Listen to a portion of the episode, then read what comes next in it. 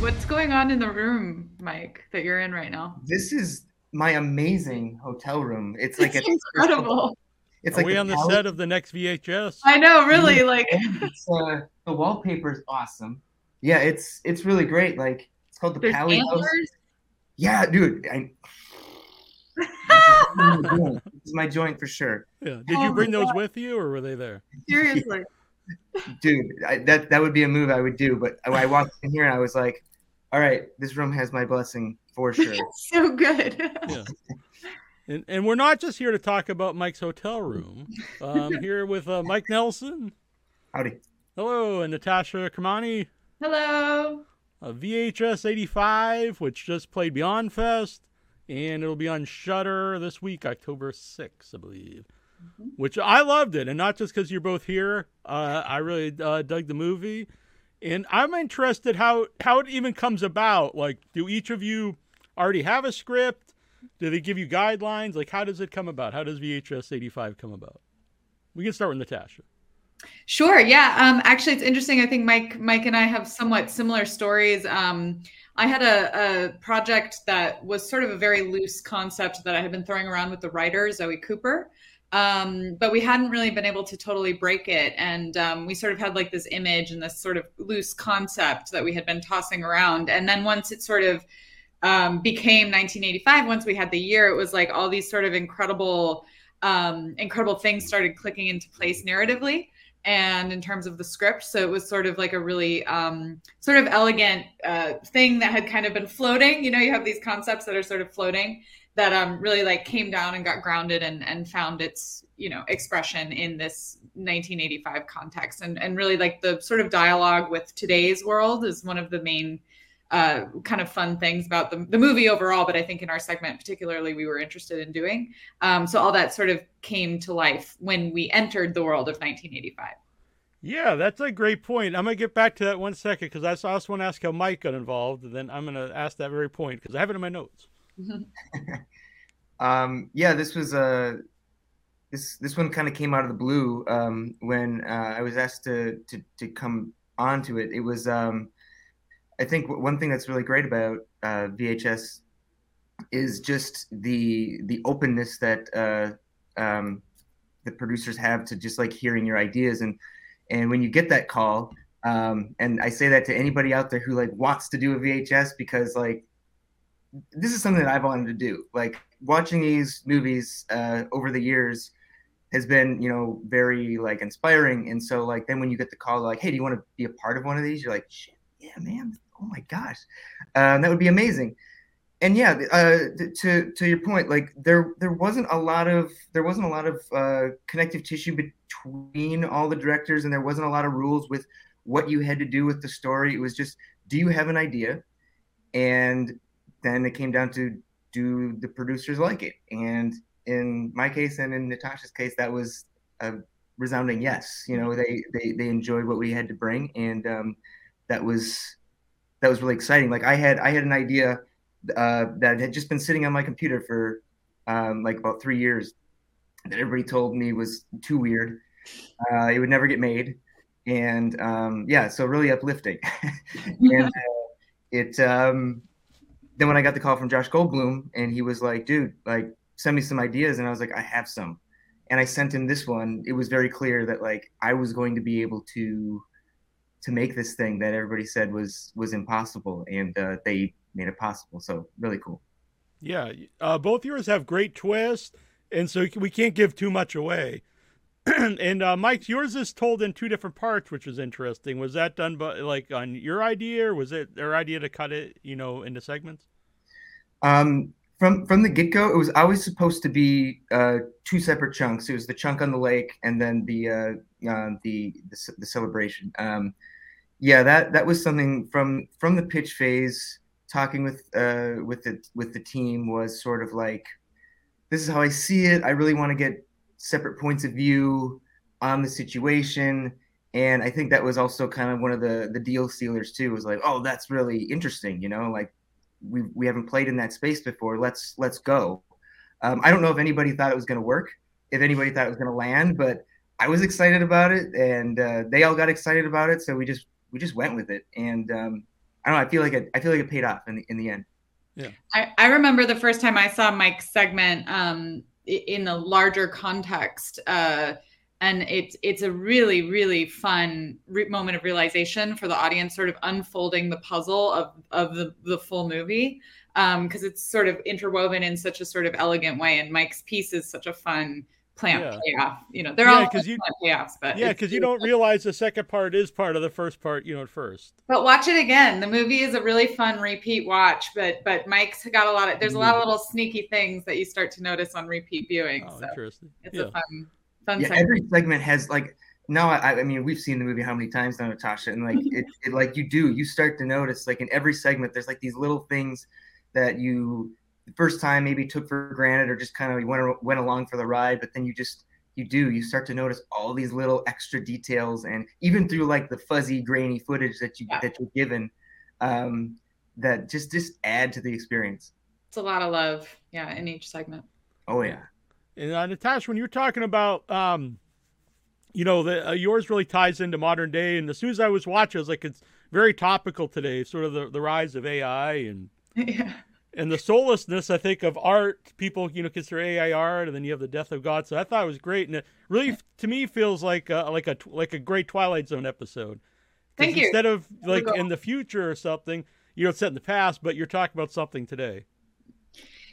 Yeah, I mean that's what great science fiction can do, right? Yeah. Like, um, I, I think obviously VHS is a horror franchise, but it definitely dips its toe into different subgenres of horror, and I think, um, you know, 85 definitely lends itself to satire and dark, dark, dark, dark comedy. Each every single piece has has really dark humor in it, but I think our piece definitely lends itself to the sci-fi lens. It's a little bit like cyberpunk, a little bit, you know um, in that world. And so by sort of using that lens, we're able to, you know, look at our own world. And it's not just something that lives in 1985, but it's something that also lives in 2023. Um, so that that was definitely something we wanted to do. And Twilight Zone is a perfect example. That's that's exactly what we wanted to do. We we sort of saw it as a one-two punch plant payoff, you know, hit hit with the joke at the end and let people sort of think about it and decide for themselves what you know where they lie on all the sort of ideas that are being thrown at you in the piece. Um, so yeah twilight zone is a really is a good is a good reference for us yeah, yeah but so but you know a lot of those tie, a lot of those tie-ins are are real. So so for example people always talk about the EyePhones line but the the truth is that's real. That's they were really referring to there's a, there's a thinker and an artist named jaron lanier who we pulled that character from. He's a real life guy and he was really referring to his VR goggles as his EyePhones you know? So so this is all it's all real stuff. We just pulled it and put it on a stage and recorded it. Yeah. so when you had the original idea was it always going to be set in 85 or did that really change like uh you know how you made the story? No no the original version was set in the future. It was like a totally like you know they're in deep space and yeah it was it was very different but i think it was it was kind of aimless. It didn't really have like a point. It was just kind of like, hey, wouldn't it be crazy if you were in a suit and it ate you? um, but so I think, yeah, it, it, grounded it grounded the piece and, and, and made it a little bit more present. And um, you know, we shot we shot Mike and I both shot last year actually. Um, and so all this craziness with the AI and the new the iPhones and all this shit is just happening. So I don't know. The god of technology is yeah, bad for everyone else, but good for your film. Yeah. bad for civilization, but good for us. Yeah. Yeah. um. Well, both of you guys have great uh, gore in your film, so I'm interested. Like, uh, do you like when you're working on yours? Do they have a completely different crew, or is there like one crew that that you know works on all those shorts? It's different crews. yeah. Yeah, it is. It's different crews. Yeah, Where, wherever you're shooting, and the people that it's great. You get to you get to work with people that you like to work with. Like it, you know, it, it's so it's it uh it kind of like at least in my case it was kind of going back and working with um because I shot mine in, in Minnesota and Wisconsin, working with the crew that um I was uh, used to working with uh, much like kind of back in the day, like several years ago, um, when I was doing you know more commercial work in shorts, and being able to bring all those people back on board. Uh, work with my DP who, who, who shot Wrong Turn and a bunch of other shorts with me back um, back uh, several years ago. It was just cool to get back in the gang again and uh, create and and and make that magic again with those people that that you're familiar with. And uh, Mike, yes, I, I'm going. Sorry. No, no, same, same. It, it, was just we were working with our with our with our peeps with our people. Um, I will just shout out real quick. Patrick Magee did our uh, special effects on Technogod, um, and he was also on Raatma. So he's he's done a few VHS pieces, but um, he's really brilliant. He does all the Universal Horror Nights creatures and oh, stuff. Sweet. So well, he's, he's, a big giant teddy bear. Yeah, yeah, there you go. Exactly. yeah. So yeah. uh, sometimes I think in um, found footage stuff they rely on a lot of shaky cam and moving the camera around crazily. And something in yours, Mike, is there's a, a scene that's very motionless, and I thought that was really effective. And um, so you see, you know, a dead body, and you hear people talk, and you can see the clouds are moving. So I knew my screen hadn't froze up. And mm-hmm. I, so I was wondering, is that was that in the script to be shot exactly that way? Is that something like you found while you're filming it, or something you did in editing? I think you know it was something that we had the fun of discovering doing found footage, which was um, exploring like what you can do with a camera that you would maybe be told not to do on like a normal short or feature. Um, because you know the the idea the, the the gag is that you know this is all happening and somebody's just rolling a camera. So in our case like when somebody gets hurt and they drop the camera it's still rolling. Uh, it just so happens to find a frame that's pretty grisly, and we just let it go. And I think that that was really like eye-opening experience because it was something that like I we were able to push and explore, and that I, I realized to myself, gosh, I want to do more of this kind of strange exploration, even if it's not found footage, like letting letting a camera roll and letting somebody pass in and out of it and yeah letting the audience be like, what am I looking? Oh my, like forcing the audience to watch something that might make them uncomfortable, and you just have to sit there and and and and, and experience it. I think that's um, it was a really great tool, uh, especially for for these for these shorts and, and, and for and for the the thing on the on the boat. So. Kind of along those lines, Natasha, how much did that change uh, your your story when you found out you're part of VHS and you have to make it a found footage film? Oh, I was really scared of found footage. So I, I was, um, I, I mean, of course I said yes. I'm not, yeah. I'm an idiot, but, um, but I, I was definitely, I'm definitely a filmmaker. Um, and, and Mike does beautiful work as well. All these filmmakers on this, this VHS, um, do really incredible cinematic work. So I think all of us were like, oh, we don't have our normal, you know, bag of tricks.